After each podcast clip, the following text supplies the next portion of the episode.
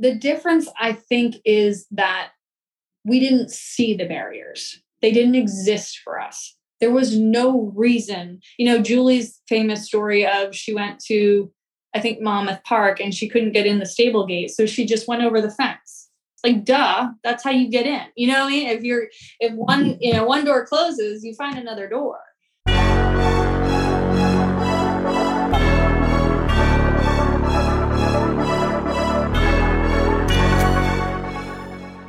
Welcome to the Major League Eventing Podcast, the show for eventing fans by eventing fans.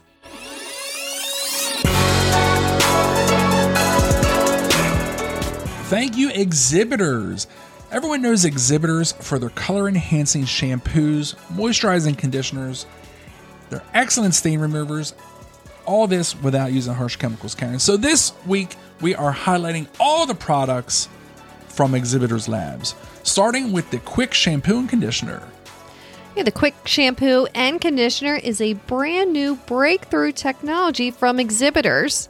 It's a shine intensifying solution for equine hair. And Karen, tell us about the Quick Silver Shampoo. Quicksilver shampoo is the legendary formula that continues to intensify and whiten with unrivaled performance. Nice. And the Quick Black Shampoo, Karen, tell us about that. It naturally enhances dark tones within the mane, tail, and coat while providing deep cleaning to leave your horse soft, smooth, and shiny. Everybody wants a shiny and smooth horse, Karen. Oh, yeah. And for everyone's chestnut horse, Karen, the Quick Color Shampoo. Right? The quick color optically alters the way light interacts with each hair shaft, creating stunning coats on chestnuts, sorrels, bays, and browns. And everyone should have Quick Sheen, Karen. Yeah, Quick Sheen adds a fantastic glow to your horse's coat, mane, and tail and helps repel dust and dirt during show performances. And every essential, Karen, the Quick Braid. Right, the Quick Braid is your go to finishing product for all types of styling or training for your horse's mane and tail. By providing total mane and tail control that offers the perfect grip for your fingers, neither slippery or sticky. Fantastic. So go to exhibitorslabs.com for more information about all these products. And you can find us at your local tack shop, right, Karen? Right? Triple Crown Feed. Oh, Karen. yeah. Triple Crown, big fans of Triple Crown Feed. They have uh, t- tons of, of great products out there, mm-hmm. premium stuff. Karen, what do you got to say over there? So, Triple Crown has formulas that are tailored to your horse's unique needs and help support immunity and gut health. Find your local Triple Crown Feed dealer by going to triplecrownfeed.com. TripleCrownFeed.com. That's a little bit of a tongue twister. It is. TripleCrownFeed.com. They have a great feed locator.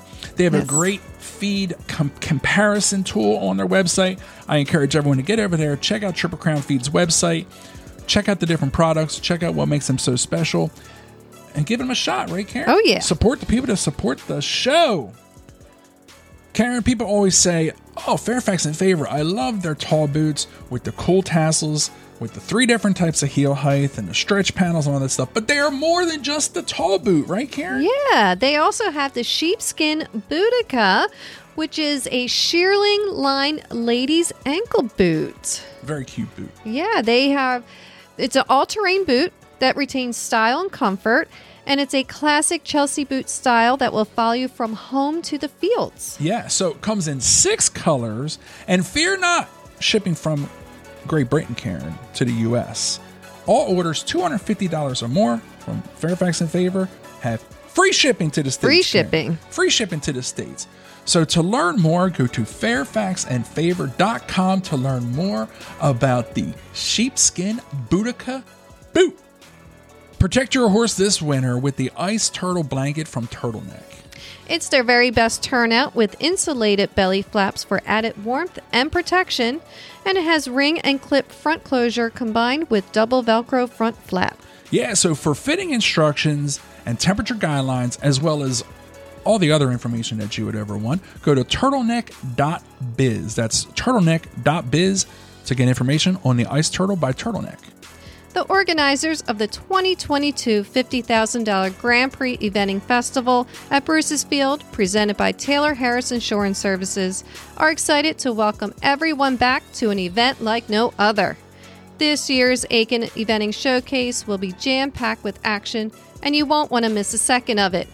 The Tokyo Olympic team, Phillip Dutton, Boyd Martin, and Doug Payne, top U.S. riders like Liz Halliday Sharp, Buck Davidson, and Lauren Nicholson, along with a strong field of international riders that includes British Olympian and eventing legend William Fox Pitt, are all scheduled to compete. Come see all the greats in person March 4th and 5th. Or if you can't make the trip, tune into the live stream on Horse and Country TV. For more info and tickets, go to aikenhorsepark.org slash eventing. I'm Karen. And I'm Rob. Karen, we got an A-list celebrity. Yes, today, we do. Karen. Exciting. This th- this is probably one of our biggest guests we've ever had. She's done lots and lots of big time interviews, and we've been practicing for over 200 of these interviews now. Yes, we and uh, so hopefully she's not nervous to talk to the big time now, Karen. but uh, uh, you might know her as the two time winner of the Kentucky Oaks and the only woman rider to have raced in all three Triple Crown races, Karen. As a jockey, welcome to the show, Rosie Napravnik. Welcome. Thank you guys so much for having me. I am excited to be on tonight. This is super exciting. Yes. We never kind of give any like of the highlights of people's careers, but I just I, I wanted to get those out there again for any of the young bucks out there who might not, you know, Yeah, listen up. listen up. this girl knows what she's doing. And I got to say one more thing, Rosie. I know this. I don't. Hopefully, this isn't embarrassing to you, Karen. Rosie's won over seventy million dollars at Wow. the track. So, and under fifteen years, right, Rosie? Under 10 years, but let me just Ooh. put that in perspective. Okay. Because this is one of those statistics that people are very confused on. Okay. So my mounts have accumulated over $70 million a year.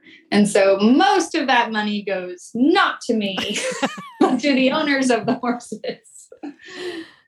But still, that's a lot of money. You've. I mean, uh, let's think. If you're uh, in the eventing sport to win seventy million, even your horse has to be. Uh, you have to, you need about uh, eight hundred years. right, right. Well, if you consider that I've ridden over 10,000 thoroughbreds wow. in those less than 10 years, it, uh, it was a busy time of my life. Sure. Yeah. Wow. Holy Wow. smokes. Well, there we go. Interview over. Mic drop. so anyone out there that says they ride a lot of thoroughbreds, No, they don't. I think I think Rosie is our number one thoroughbred riding uh, guest of all I time. I think so. I think so. by by a thousand percent. s- I sort of hope so. So just we do want to uh, thank you again for joining in us because this is very special for us to It have you is. We've been It is. practicing for years before we had the courage to ask you to be a guest. So here we go. here we go. I'm very nervous, Karen. You're gonna Now. I'm blushing. So hey, um, just be, we always like to know since we're not in the same room, we always like to just know where are you coming to us from? So I am talking to you from my home, my old Kentucky home. Uh, we, my husband and I, bought a farm after I retired in Simpsonville, Kentucky, which is right between Lexington and Louisville. So we're about 45 minutes from the Kentucky Horse Park and 25 minutes from Churchill Downs. oh, nice. Oh, man, that sounds like heaven. It is. I'm going to tell you, it is. When uh, when we bought this farm, it, it was kind of like a on a whim. That's a little bit how my husband and I operate. but um, when we saw the farm, it was one of those things where we are like, "This is way too good to be true. Like, we'll never get this." And it was a really uh, crazy time in our lives because I had retired and he had started training on his own. So we were trying to get a mortgage to buy our farm with no income and no history uh, for the person who actually was making money. So it took us a really long time, like six months, to like go through the process of buying this farm. And I was in disbelief all the while. And I still pinch myself every time I come through those iron gates. So it's definitely a dream come true to be living here in Kentucky um, on our own property and having our kids grow up here.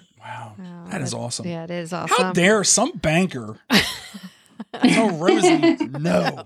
How dare they? I mean, It was it was an ironic like oh my gosh how are we going to get this done? So luckily we had a fantastic real estate agent, uh, Martha Heminger, and uh, here we are living our dream. Yeah.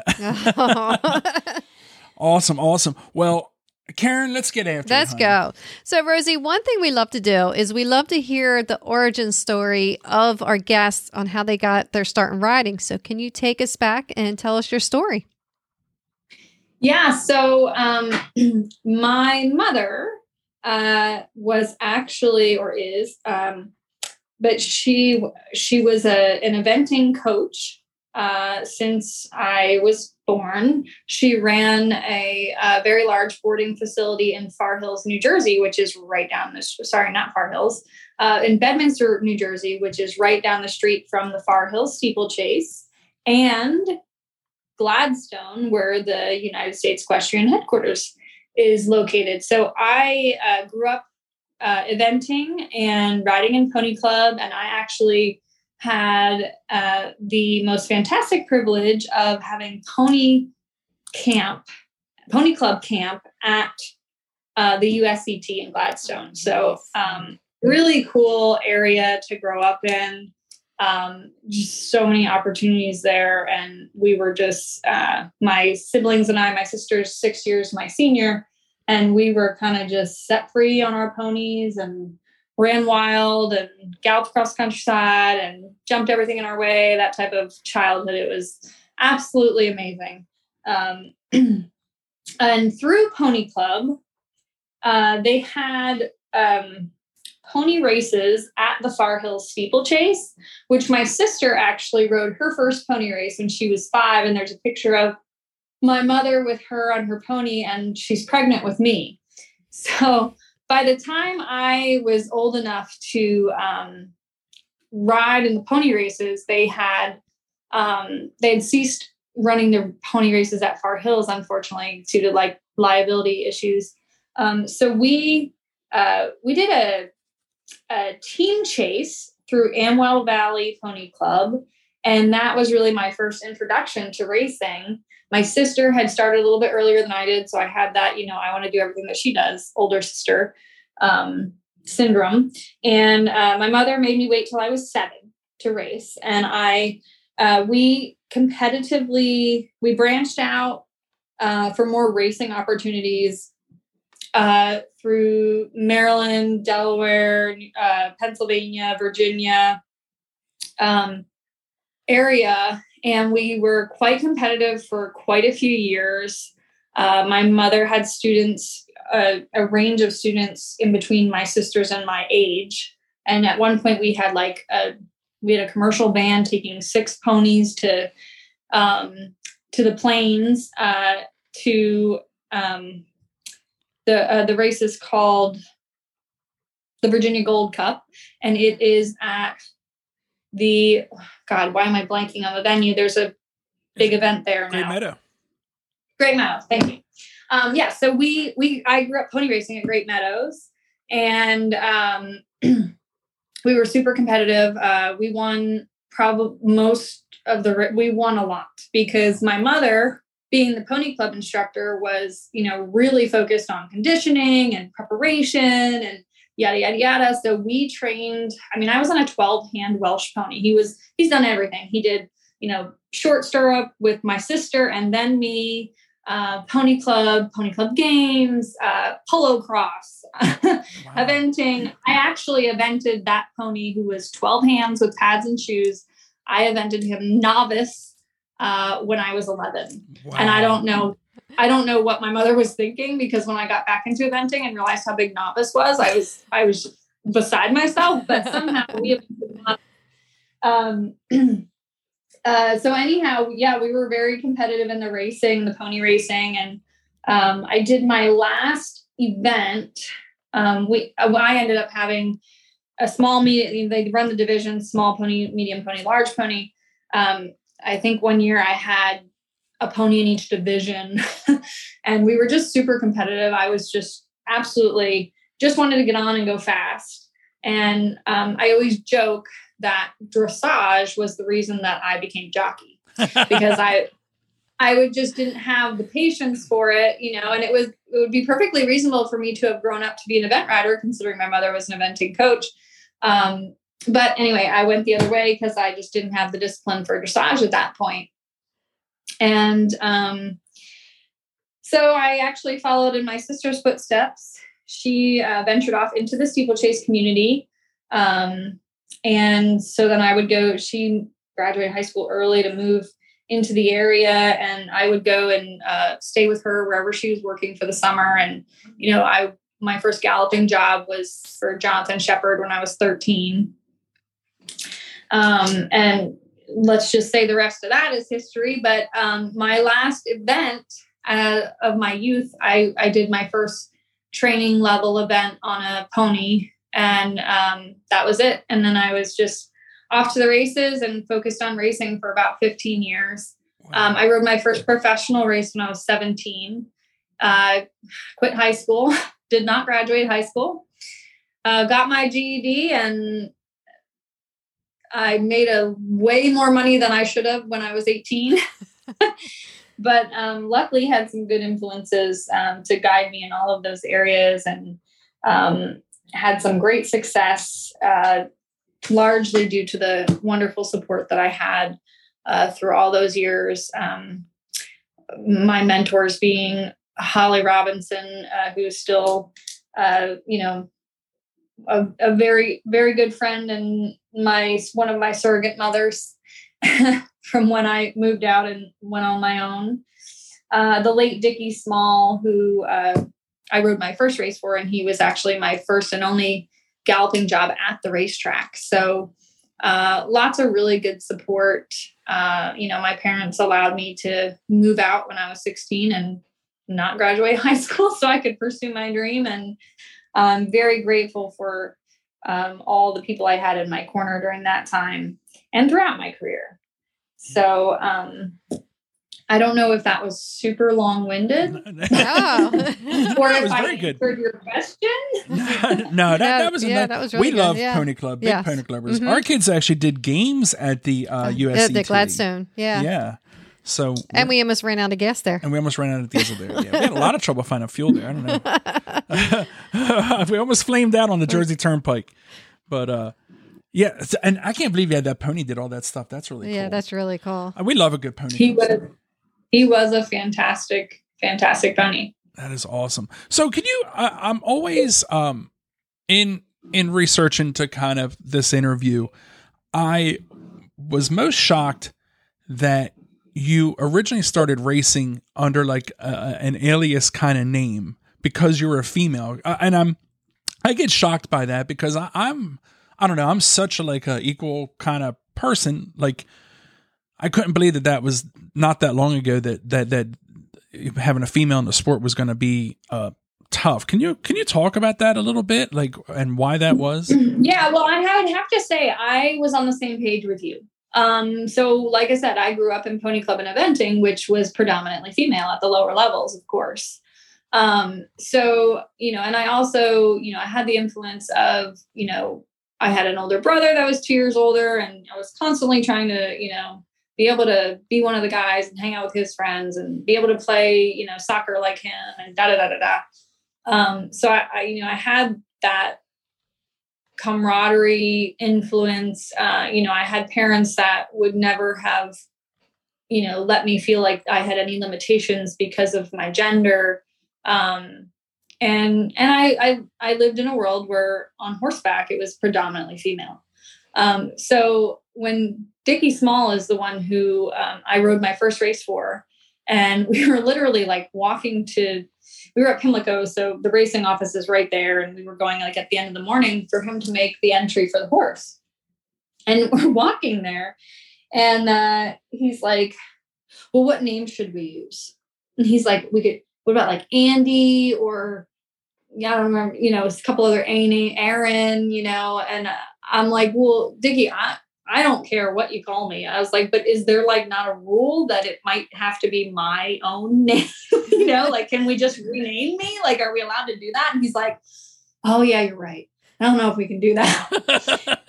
so, so he's like, well, how about just your, how about just your initials? And Dickie was known um, he was known to ride female riders. So he was known to give opportunities to female riders. And he actually, there was another rider um, uh, before me uh, named MC Brock for the very same reason. Wow. Um, I, uh, I can't remember what the C for was for, but her first name is Mary. So, um, so he'd done that before. So uh, I was like, oh, AR, that sounds so cool. Like, not, that's not, that does not sound cool, you know, like JR or whatever. But anyway, so we went with AR and um, it was definitely, I thought it was completely overkill. I'm like, what, like, isn't this pretty antiquated? You know, is this really necessary? Maybe Dickie's just doing this because he's so traditional and, you know, he's super old school and, uh, you know, he's probably gone through that with some of the females that he's ridden in the past years ago. But he's, pro- I think this is overkill, you know? Well, I was completely wrong. Um, and it was instrumental in getting my career started because um, as I had success uh, throughout that first year of my career, I mean, when trainers are entering a horse, you know, they, especially in Maryland, they're particularly can be attracted to apprentice riders. Um, so when you're looking for an apprentice, you know, everything's printed in the condition book a list of jockeys. So you're listed as AR, so nobody knows that I'm a girl. Or you know, later on, after I'd had some success in um, in Maryland, uh, you know, you'd have excuse me, you'd have horses that ship down occasionally from New York or Fair Hill, um, you know, where you have Graham Motion and Jonathan Sheppard and shipping in from other areas where you know they when they're not based at that racetrack they just start at the top of the jockey standings and work their way down, but they might skip over a female. Wow. Hmm. So, so I was, you know, winning at a high percentage and I started getting mounts from outside trainers. And then, you know, once you, you know, once you can establish a, a, an attractive win percentage, that's when people have a hard time ignoring you no matter who you are. So that was kind of how, um, you know, I, I came across a lot of success. Um, I also was, you know, one of the things I think that led to some of my success as a female was um, I just kept my mouth shut. you know, like I did not see. I get the I get the question all the time. You know, why are there not more successful female jockeys? Well, a lot of you know females in this society in general are programmed to feel like they might be limited um, you know, uh, not to go after a male dominated sport because it's going to be more difficult and, you know, society's basically working against a female. So I, I sort of accredit um, my perspective of just being, you know, having influences that allowed me to be very authentic. And the difference is you've got some very tough women out there um, who are willing to stand up and knock down any barrier that they see in their way. The difference, I think, is for riders like myself, Julie Krone, um, Patti Barton, Donna Barton, Rosemary Homeister. The difference, I think, is that we didn't see the barriers. They didn't exist for us there was no reason. You know, Julie's famous story of she went to, I think, Monmouth Park and she couldn't get in the stable gate. So she just went over the fence. Like, duh, that's how you get in. You know what I mean? If you're, if one, you know, one door closes, you find another door. And so, um, you know, that was kind of the perspective that I just rolled with. I didn't, I did not see any reason. I didn't know why everybody made a big deal about it uh, in interviews, like I kept getting these questions about being a female, and I'm like, who cares? you know, like I really am just out here doing my job. So um, I had to learn. Um, I had to learn, you know, what a significant factor that was. And it took me a while to really realize, like, oh, wow, this is different. Men and women are very different. and, um, you know, it's different being being a female. So wow. Hmm. Well, those are limiting beliefs, and you didn't have them, and that that's that that that's amazing, and that, that that people can take that anywhere in any aspect of their life. You know, if you have a limiting Absolutely. belief in yourself, you you're you're the first wall keeping you from achieving your goals. So yeah. So uh, I'll add to that. I because uh, my sister is a life coach, and so I'm very much into living authentically and not having limiting beliefs. Um, l- when I got back into eventing, my limiting belief was that I became a jockey because I couldn't do dressage. so therein lies that limiting belief that I struggled with for a very long time, for you know several years once I got back into eventing, and I had to really you know recognize that I was giving myself this limiting belief and get over it. Wow, there you go. Yeah. And your sister is Jazz, right? Yes. Okay, so that way everyone can look up Jazz because uh, we, we we know of Jazz. I don't know her personally, mm-hmm. but um, definitely have heard of her a lot, and so we love a good life coach. Maybe yeah. one day we'll get Jazz on too. Yeah. Oh, you'll have to get Jazz. She's got a most fantastic story as well. Awesome. And I I feel like hers is just getting started after she won the uh the eventing division of the thoroughbred makeover this past year too. So she's got lots of exciting things going on in eventing as well. Wow, wow. As you have also won that, correct? Uh, yes, I actually won it in 2019, and she won the 2020 division, which happened in 2021 because of the pandemic. That's awesome. So, uh, so yeah, so in a, we were consecutive winners, which is pretty cool. And this year, my sister and I are both going to the makeover, and my mother has applied. Oh, oh nice. Oh, so super exciting. Oh, super oh, that's exciting. Really, that's really cool. Hey, before we get into the current thing, I just have one last little thing about event where I know we have limited time, but the the way you retired, I got to be honest again. I got I I I got I'm a big softy. I'm gonna I'm gonna out myself right here a little bit. Oh I get a little bit choked up when I see how you mic dropped in your interview. Uh, so can you just share that real quick to tell people what I'm talking about? And just as as you're explaining this, everyone think, oh, Robbie's fighting back the tears. I'm a big old softy. Um, well, just for the record, I have a hard time watching that video because it was one of the most vulnerable moments of my life. But I have showed it to all of my nannies of my children, and they all cried. So um, you're in there with the nannies. I'm a Manny. you're a Manny. Um, yeah. So uh, just you know, talking earlier about my husband and I sort of flying by the seats of our pants. Um, in 2014, I had won the Kentucky Oaks on Untappable, and um, and I I actually got was injured shortly after that and missed her next race, and uh, but was looking forward to riding her uh, in the summer and the fall, and um, it was during that summer that you know my husband and I had sort of had a tentative plan like oh when i'm 30 i'll retire and you know we'll have kids. Um and I, I, guess i was just to the point where i was like let's just see what happens you know and like we had a conversation and this was before he even started out on his own training and we had a conversation we're like yeah let's just see what happens like you know uh, who it could take a year, could take five years. Who knows if we'll have problems? had that conversation. Like, and it, you know, it in fact took 30 days, but you know, for me to get pregnant. But uh so anyway, we had the conversation and we were just like, well, let's just see what happens.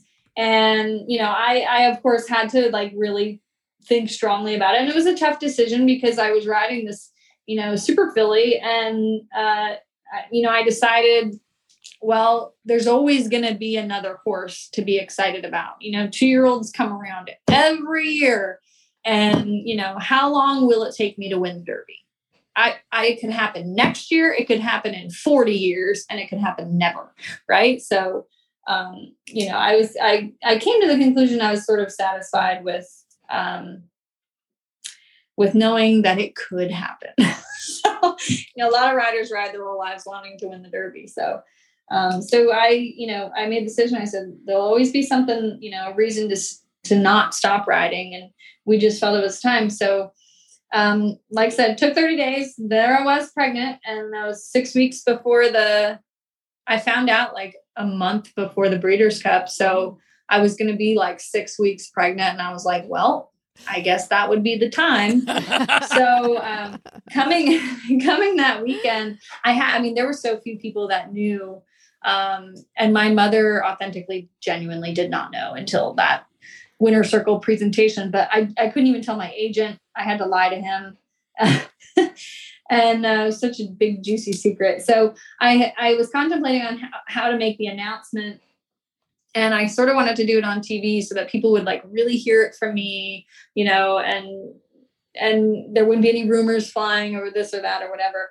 Um, but then I was uh, talking to my sister while I was out in Breeders' Cup, and she obviously knew I was pregnant. And uh, I texted her like midday through the day. I think it was even after I rode Tapiture in the Breeders' Cup Mile. And I said, "So I've decided I'm just going to put out the news, you know, in the daily racing form on on Sunday after you know the it's all after it's all said and done right and you know then we go and win the the distaff and it was just such a storybook ending i was like Meh, i guess we're gonna do this and it was just a swell of emotion like for me for me going into that race it was like you know i really feel like i'm gonna win this race but would that be too good to be true you know so so I had like this, like, God, don't mess this up, you know?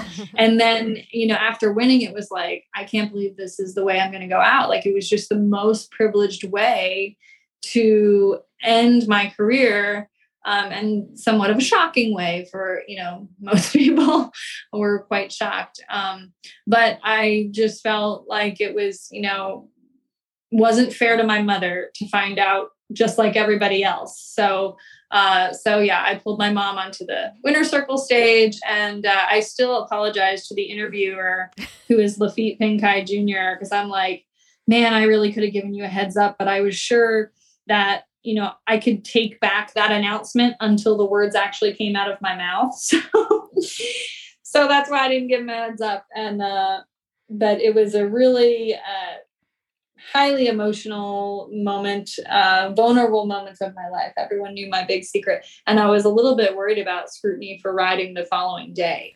so, yeah. so, um, it was a definitely a nerve, one of the most nerve wracking moments of my career, but definitely a special one. That was awesome. Yeah. Well, you wow. had me blubbering. mic drop. That's like an all time mic drop right there. Like bam, bam. You know what? I want to. I, I would love to name a racehorse mic drop. There we go. There you well, go. There we go. When, I, when I get it, when I get a good filly. there we go. Mic drop. Bam. All right, we got to keep this thing on on on task, Karen. Quit getting me off yeah, the track. All right. Okay. Honey? Okay. I'll try. Karen gets all I'll off try. track now. on to the current day. We could talk about racing all day long. Back on to the current business and what you have going. You you have uh you, you're you're you're you're off the track horses that you work with. Can you tell us a little bit about your business and and what you do over there? Yeah. So um, when I retired, I became my husband's assistant for a few years, and I worked through both of my pregnancies, and it burnt me right out of the racetrack very quickly.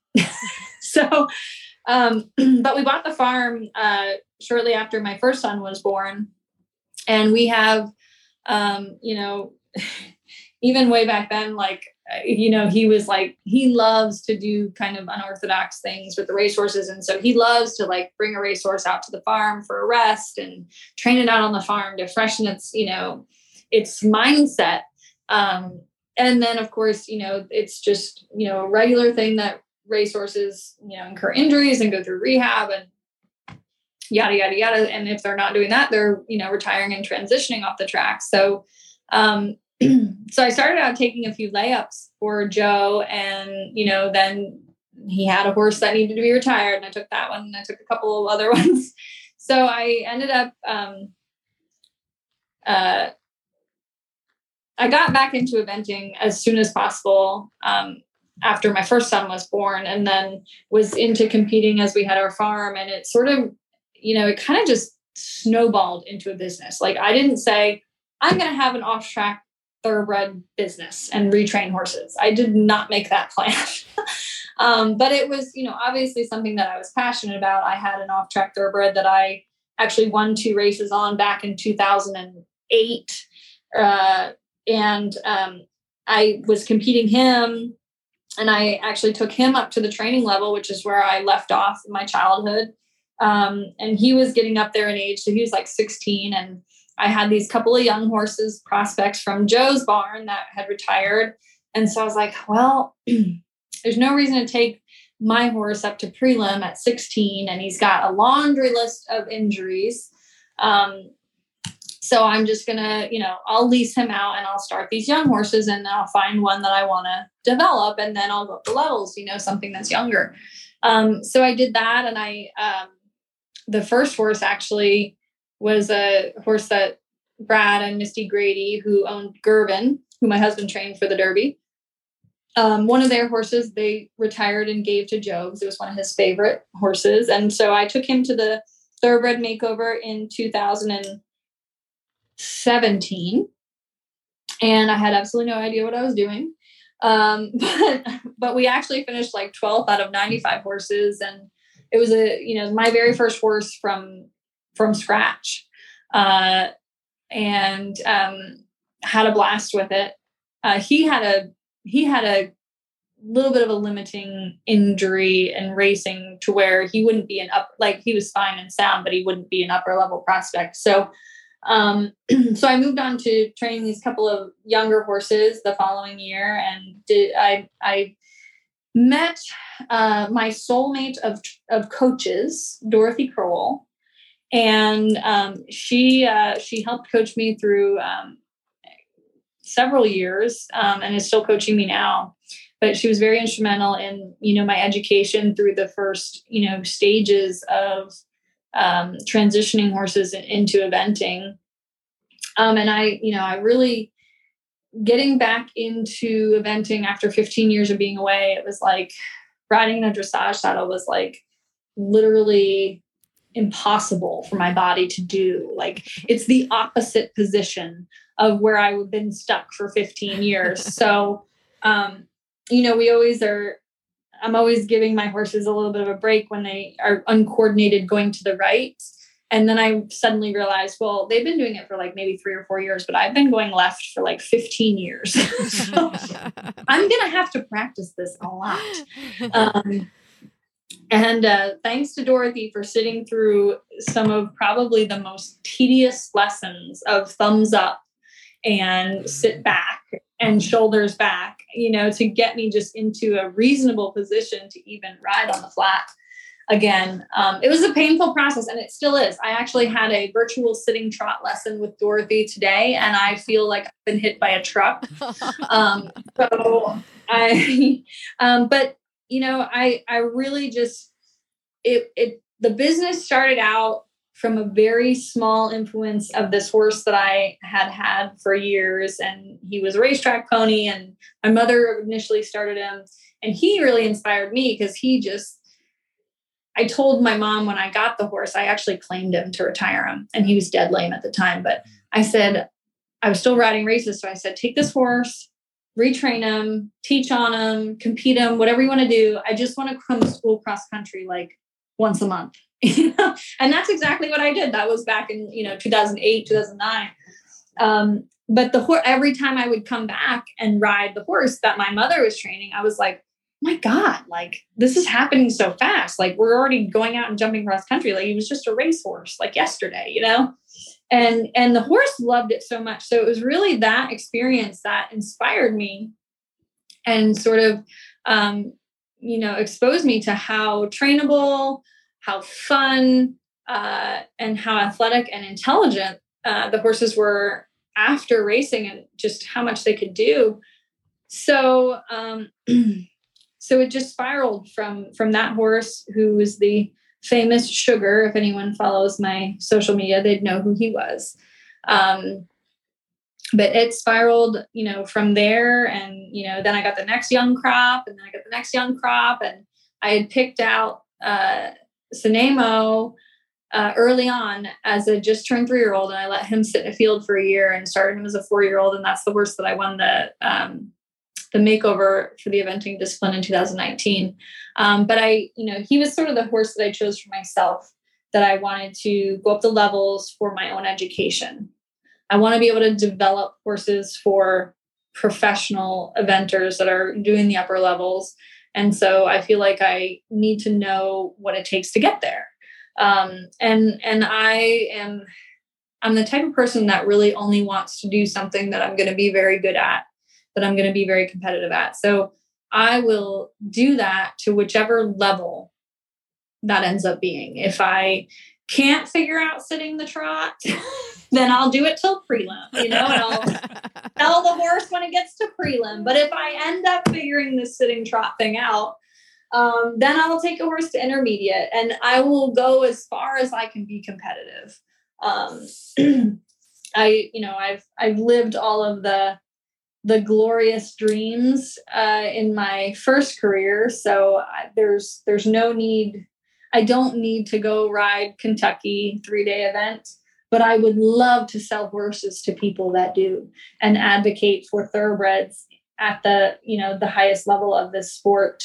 Um, so uh, I I have been privileged and uh, much thanks to Dorothy for many of the connections um, that I've made in the eventing world, but um, have been privileged to source some really nice horses to some very good riders so far and just hope to continue broadening that network um, to be able to advocate for um, really quality training of thoroughbreds. Uh, it's become such a widespread and trendy thing. Um, it's not always done the way that um, I would go about it. So I'm really, you know, really want to advocate for uh, proper restarting and training for thoroughbreds and eventing and seeing them compete at the highest level. Well, who better to do that? I know, right? right. So tell us, you, you do some work with new vocations as well. Can you tell us a little bit about that? So yeah, um, so the I think it was the winter after I retired.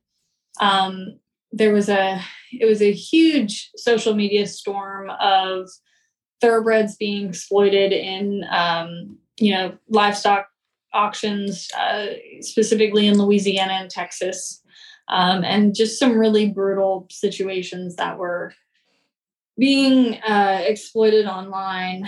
Um, and you know, you have the whole controversial bailing situation where you know the the kill pens are making all the money. So um, it, it, became very uh, clear and and really uh, impossible to ignore the incredible demand for an aftercare outlet for horses in the South. So um, I I uh, hooked up with my connections down in Louisiana, Morgan Vaughn and Lynn Quast. Um, and uh, you know they were uh, I guess I was boarding my event horses at Lynn's place and became friends with Morgan. And you know they had expressed to me that they'd always been interested in doing you know um, building an organization uh, for this same purpose. So we were like oh my gosh if there is ever a dream team for making this happen it's three of us right? Uh, lynn is connected to racing through her um, her brother who is the farm manager uh, todd quast is the farm manager for um, goldmark farm who i rode Mylute for in the derby so lots of connections here and uh, you know, I saw this team coming together and we are you know, trying to figure out how to make something happen. But seeing as it was going to take such a ginormous effort to create something new, um, I reached out to Anna Ford with New Vocations um, to say, hey, we need help. Um, there needs to be something happening down here as soon as possible. And uh, it was really amazing the way it came together and how quickly it came together to um, open up uh, a New Vocations satellite facility in Louisiana. And so um, I've kind of just been working behind the scenes to help with um, exposure and and the growth of the program, whereas they're all doing all the real actual work. And uh, Lynn Lynn runs the facility. Um, and Morgan does most of the training and um, New Vocations, Anna's program in, with New Vocations, and um, and Dot Morgan. They have, I mean, they are the oldest and largest uh, adoption program in the country, and they do it very, very well. Uh, so it, it's you know it's expanded, it's grown over the years that we've been open, and uh, doing fantastic. And we are actually, I'm heading down to the fairgrounds uh, in a couple weeks to do a new vocations day at the fairgrounds to help promote the facility and some funding and some exposure um, to the training program and the adoption program that we have going so um, just very passionate about you know making sure thoroughbreds at all levels have you know have an outlet um, whether they're rehab horses and have limiting careers um, and it's really you know it is really bridging the gap like crazy. My husband, this is kind of a funny story. He is a he uh, grew up at Charles Town racetrack and he was, you know, influenced by a very much a survival uh perspective of he, you know, that I would call it, you know, the kings of the one last race syndrome that, you know, that all the aftercare organizations are fighting against, you know, like let's not have that one last race. Like, let's retire the horse while it's down. And so, um, my husband was so funny. He called me a couple weeks ago and he goes, Hey, I was laughing at myself. I just dropped a claim slip on a really good looking three year old for $5,000. And I thought to myself, well, if I can't make them faster, then at least I can get out on them as an off track horse. he's like, I cannot believe I just, you know, had that conscious thought as I'm dropping a plane slip. But, you know, in reality, the, you know, the, the demand for thoroughbreds has become so much greater that you could, you know, you could buy a horse off the track for five thousand dollars at this point. I mean, their their value is really increasing, um, and so it's a it's a great thing. Unfortunately, we did not get that horse because I loved it, but um, we didn't win the shape but uh, you know, just a just a, a great funny example of how the gap is being bridged between the racing world and the sport horse world. And so, you know, that's kind of where, you know, as someone with a a name recognizable in racing and, you know, becoming more recognizable in eventing, um, I find that that is my place. That is where I can best serve is helping to bridge that gap uh, being connected to both worlds and you know hoping to better myself in the eventing world and you know be able to ride up the levels and be rec- more recognizable there and just really advocate for these horses that have you know made all my dreams come true. So it is it's infectious. And um, my program actually has evolved to the point where my barn is full of horses that are currently owned by their racing connections who are financially supporting them to do things like going to the makeover and competing. And i'm just every time a racing owner sends me a horse and you know wants to pay the bill on it i'm like taken back. And i'm like i guess you know good for us let's all yeah like let's go on with it Let, let's then they're really you know genuinely uh, so excited to go through the process. I mean, they and you know, I have a uh, right now. I have a horse called Bandua, who is a six-year-old graded stakes winning gelding, who in many cases would have no business retiring. He's sound, he's six, and he's fast.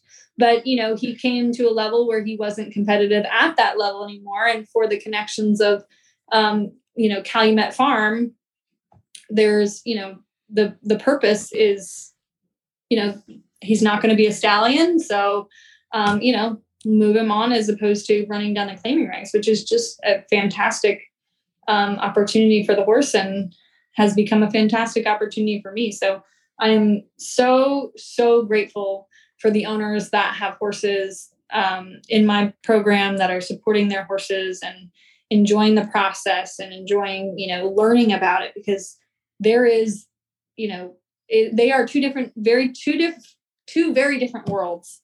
Um, things are done differently, and so you know, I'm learning you know as I go and uh, trying to better the program all the time. The owners are sort of learning the process, and it's all very cool.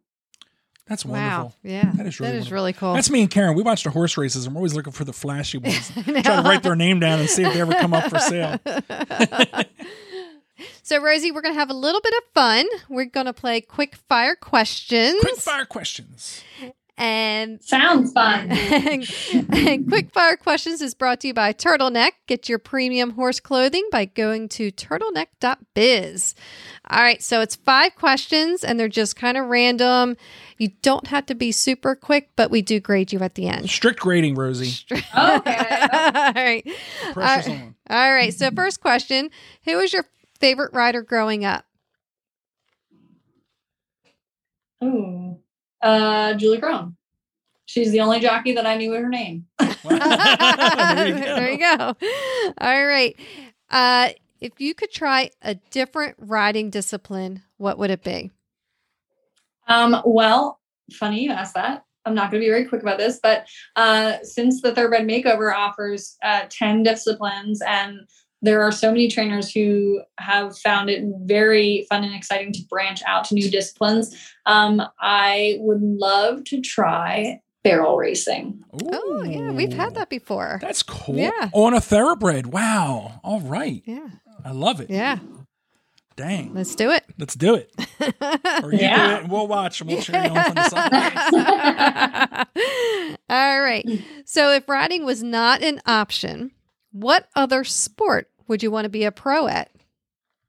Oh, fun fact. When I was um, 13, I lived a short stint in Vermont and um, I got very into snowboarding. And uh, I took a couple of lessons, and one of the instructors told me that I should try to get a sponsor and pursue a snowboarding career. So I'm going to go with snowboarding. Wow. There go. Natural athlete. You're just good at everything you do. Look at you. You're one of them. No, I just You're I just only do things I'm good at. That's different. There is a big difference. Yeah. Uh, That's fun. She picks up the baseball bat, misses, throws it down. Yeah, I'm not a I'm basketball player. Yeah. Yeah, You're not Duncan, Rosie? Come on. All right. So, if they made a movie about your life, what actress would you want to play you? Oh, I don't. I don't have a good one for that. It would have to be someone who cusses a lot. I feel like I would want to play it myself there we go. hey, you could do it. because, well, I mean, yeah, no, I don't. I don't want to get into that. But anyway, I feel like I would want to play it myself. There we go. Good answer. Good, yeah. I'm not like a big movie buff, so I don't like have actresses on the tip of my tongue. Like it's a hard question because I'm just not. I, I don't know their names. They have to swim like a sailor. yeah. It'd be pretty tough. Yeah. Um, someone that's like a little rough around the edges. Good a answer. little like very like witty and um you know willing to willing to give someone a run for their money There we go. Okay. I like it. All right. So, last question. If you could ride any horse, past, present, or fiction, who would it be? oh okay that's not even fair because i have two disciplines to fantasize We about will make an exception for this. And normally it's one, but if you want to do one for each, you're welcome to, or, or however you want to handle it. Okay. Um, so the year after I retired, no, okay. So uh, when I was out in California at Santa Anita for a Breeders' Cup prep race in September of 2014, which was the year I retired, a couple months before I retired. And American Pharoah was in a two year old race. And um, I looked at him and I thought to myself, I'm going to have to run against that horse in the Breeders' Cup. and it was like in the first race after his maiden win. It was just a stake. Um, and I don't even think it was a graded stake. And then um, I rode a lot for Bob throughout my career. And I think mostly coincidentally, most of the races I rode for him were grade one races. And we had so much success. And I really enjoyed riding for Bob Baffert. So um, after he won the Triple Crown, I text Bob uh, and just congratulating him. And he texted me back and said, thanks, Rosie. You would have fit that horse to a T. And I was like, damn it, Bob. you didn't have to go there. so I'm gonna say I'm a Pharaoh for eventing. Uh, in uh, sorry for racing. In eventing, I would have to say because I know the most. Uh, well, I've heard the most stories about this horse, and he has the same name as my horse, and he seems like he was a total badass, but he was before my time. I'm gonna have to say Molokai, who was Dorothy Crowell's uh, Olympic horse, oh. her best horse, who was an off-track thoroughbred that she started as a four-year-old, and she his nickname was Mo, and my horse's San Sanemo nickname is also Mo. And they are little plain bay thoroughbreds, and we talk about that all the time. So I'm going to have to go with American Pharoah and Molokai. There we go. There go. you go. Excellent, excellent. We Yes. gotta get Dorothy on one day. Yeah, too. we do. I'm friends with her on Facebook. Fun fact Fun fact. I have a um a, a mouse pad with Dorothy and Molokai on it. Ah, Oh, very cool. Yeah, you actually Fun bought it for me. I bought it for you. You're welcome. well, what do you think? A plus plus. Of course. Very Top- good. Well very done. Top placings. I was not very fast. but good. nah. That's your 1,878th career win. There you There you go. go. There you go. There you go. This one not on a horse. You might even be on a horse. Who knows?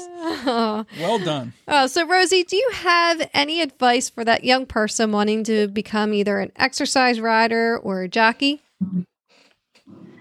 Um,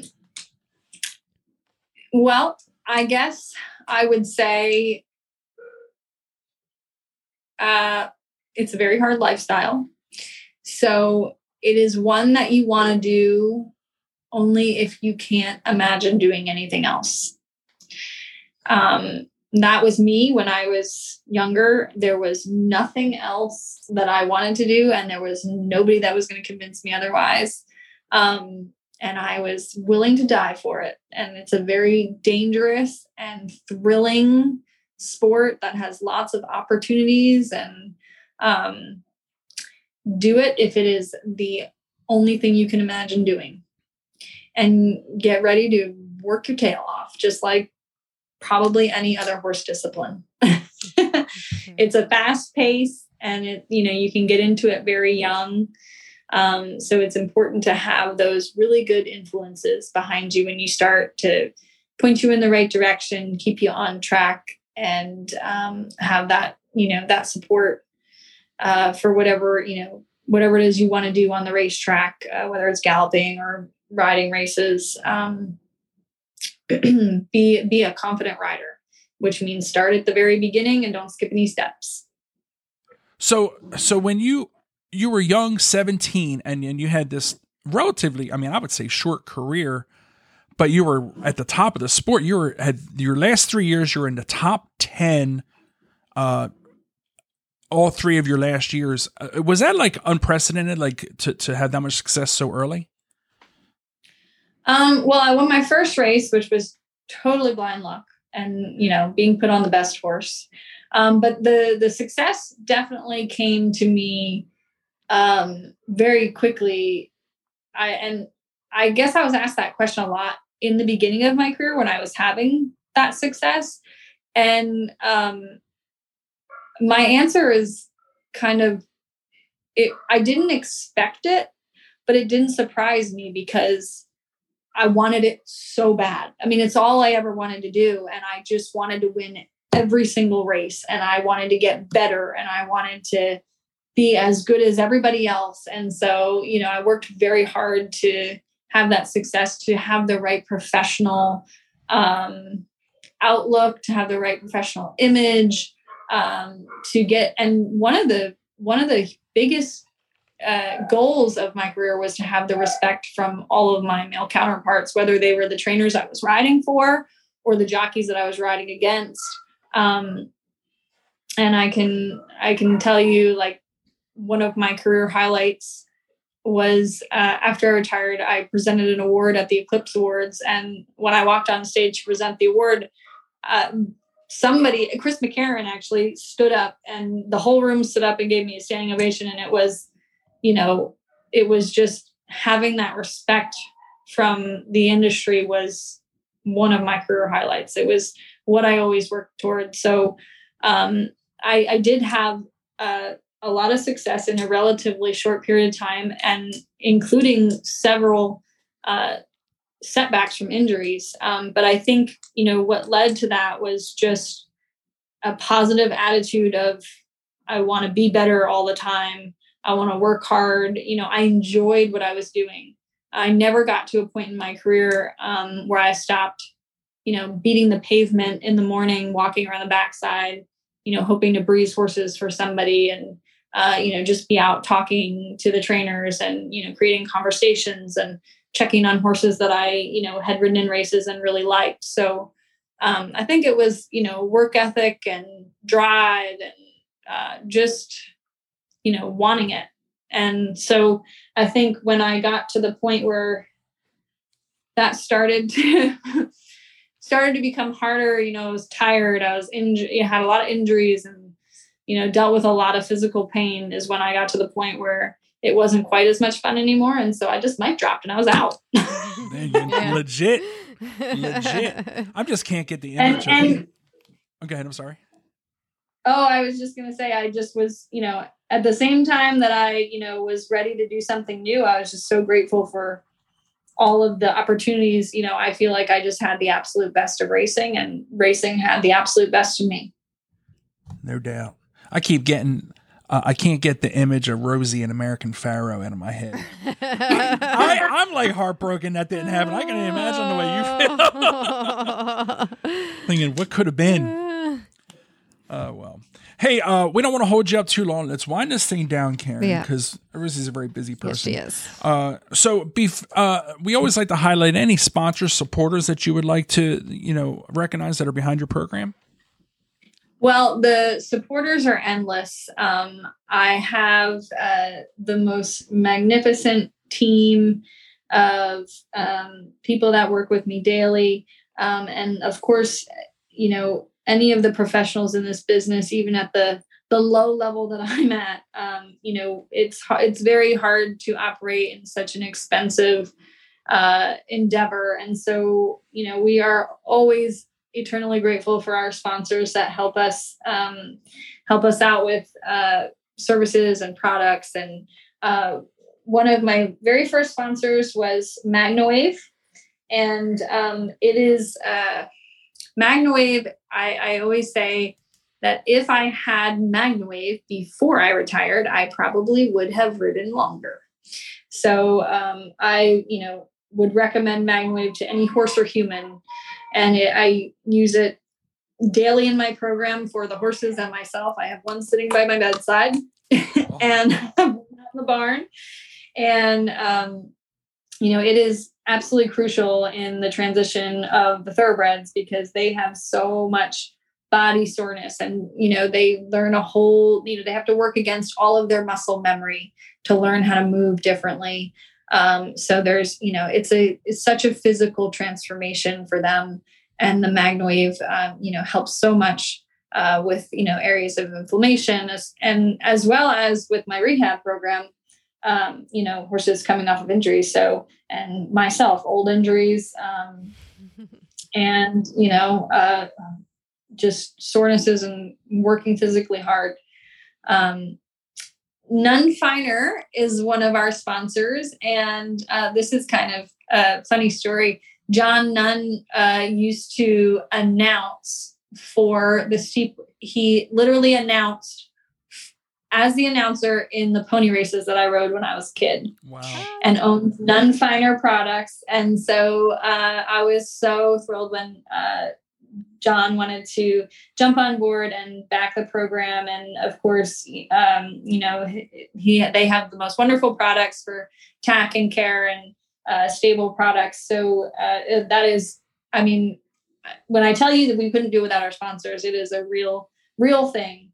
Uh, Tribute Equine is um, where we get our nutritional uh, needs. And I have been feeding the Tribute Kalm Ultra mostly uh, for most of the horses on the farm, actually, uh, since Joe used it at the track um, in New Orleans. And uh, it was just a little hard to get down there. But um, I have used that since day one of being at the farm and uh, find it a very, very valuable part of our nutrition program. Um, and you know, they have, you know, supported us from the beginning. So, uh, you know, it's all about the way your horses look and act and feel. And uh, we've had such great success with that. Um, uh, Voltaire uh, Design is one of our sponsors. And um, I have to say, when I was a kid, I was a trainer's kid. So we didn't have like expensive tack. And I had no idea what quality tack was actually like until I got um, my first Devoucoux saddle, which was like way too big for me. So when I finally realized that riding a tack that fit me would benefit my riding, um, then I started trying out uh, different saddles. And Dorothy actually recommended Voltaire, and um, I had someone inquire about a sponsorship. So uh, I was trying multiple saddles at one time, and I had decided for some some reason that I was going to go with the Devoucoux. And um, when I rode in both and had both saddles at the same time, I was like, I can't do it. I have to do the Voltaire. And I don't think I ever want to sit in a different saddle. And when I finally got my Voltaire dressage saddle, it, it changed my perspective on I became a jockey because of dressage. And that's where my my limiting beliefs started to shift when I got my Voltaire dressage saddle and um, had it custom fitted for my horse and I. So that was a you know a great support from from uh, Voltaire Design, um, and hoping to present some new sponsors in 2022 as well. Um, some other uh, some other companies wanting to jump on board. So really excited about that. Um, of course, always I know that I've shouted out to her multiple times in this interview, but Dorothy Crowell, my soulmate coach, who moved away from Kentucky, but now that we have virtual um, virtual capabilities, I'm going to suffer more and more and more with my lessons. uh, but she is uh, she has definitely been most instrumental in my success getting back into eventing.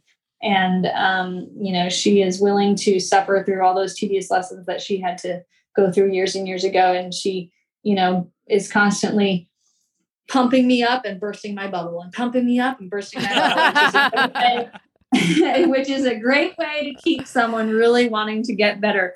So um, you know just very appreciative of dorothy and her influences.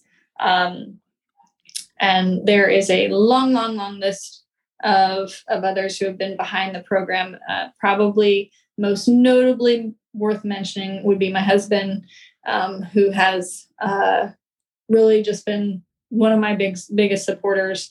Uh, before and after racing and um, has really come to uh, really support aftercare in such a big aspect. Um, we actually have Fast Boat, who his last race was the Breeders' Cup, who retired sound and is going to hopefully point toward the makeover, possibly to barrel race. Nice. so, um, and of course, all of our um, our racing owners that support both of our businesses um, are just uh, we have some really fabulous people that uh, love their horses, love the game, and are starting to really love the transition into the second careers. So uh, we we just want to thank all of those people who help the our both of our businesses go round. Wonderful. Fantastic. Yeah. Great list. Yes. Well, you know, I think we'll just have to have like a part two someday down the road when you want to introduce those other 2022 sponsors. Yeah. We're always here, Rosie. Yeah. We're going to talk to you for another two hours. But alas, I know. we can't. No, Karen. we can't. So, last question How do people follow along? Um, you, you what's your your your, your business is Rosie Napravnik uh, off track sport horses. Is that correct? That is correct. So um, I am showing my age by saying that I mostly am on Facebook, which I have found out that is makes me old. um, I should be branching out to Instagram and TikTok and all those other places, but uh, I'm a Facebooker. So I have a um, I have a Rosie Napravnik Off Track Sport Horses Facebook page um, where you know it's pretty pretty easy to contact me there, and we also you know have horses for sale that we list there, uh, and you know take lots of videos and show lots of training videos and fun things. And um, I think we would be really hilarious if we ever took behind the scenes stuff and put it on TikTok. But uh, the struggle is real. So we're just trying to train. um, but um, I do have an Instagram handle, which I'll randomly post on.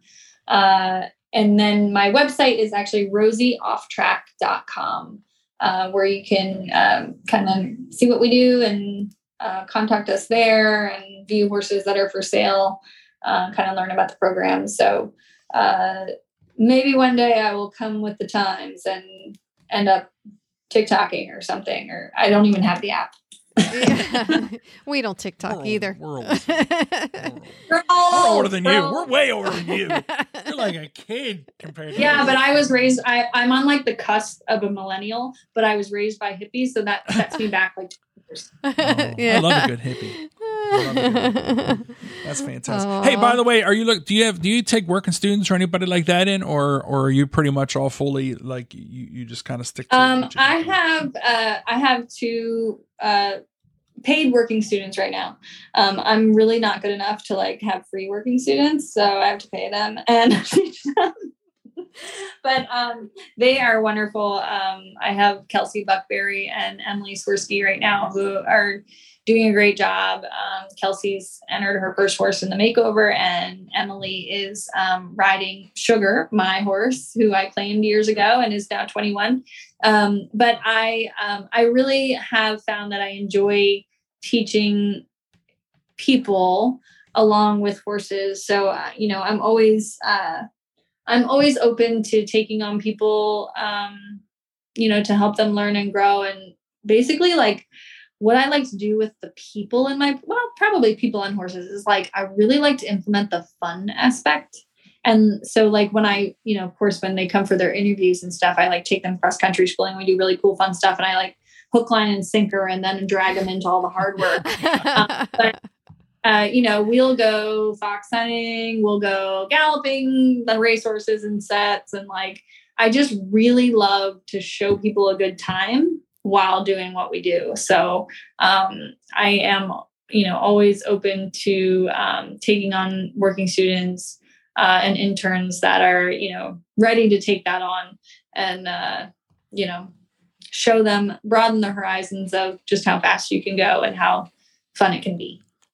That's awesome, Karen. I think Rosie's my new best friend. I think so. Awesome. Well, we, we, we, we went way over time on this interview. So, did. Rosie, we're not Oh, going to hold you up any longer. no. Um, please, I hope someday you'll join us again. So, just Karen, this was fantastic. This was awesome. Yeah. So, Rosie, thank you so much for for joining us. And everyone, get out there and check out Rosie and and see the the, the horses that she has for sale, and get out there and also support the new vocations. Thank you. Thank you so much. Uh, I appreciate you guys having me on and love love to love to be on your Facebook group. You all old people with your Facebook group. we're, we're all in it together. Uh, but yeah, no, I've really seen some good conversations on there. So um, thank you for having me on. And maybe we'll do part two one day. Thanks for listening. We hope you enjoyed today's show. Please like Major League Eventing on Facebook, Twitter, and Instagram, and join our community, Major League Eventers, on Facebook. Cheers!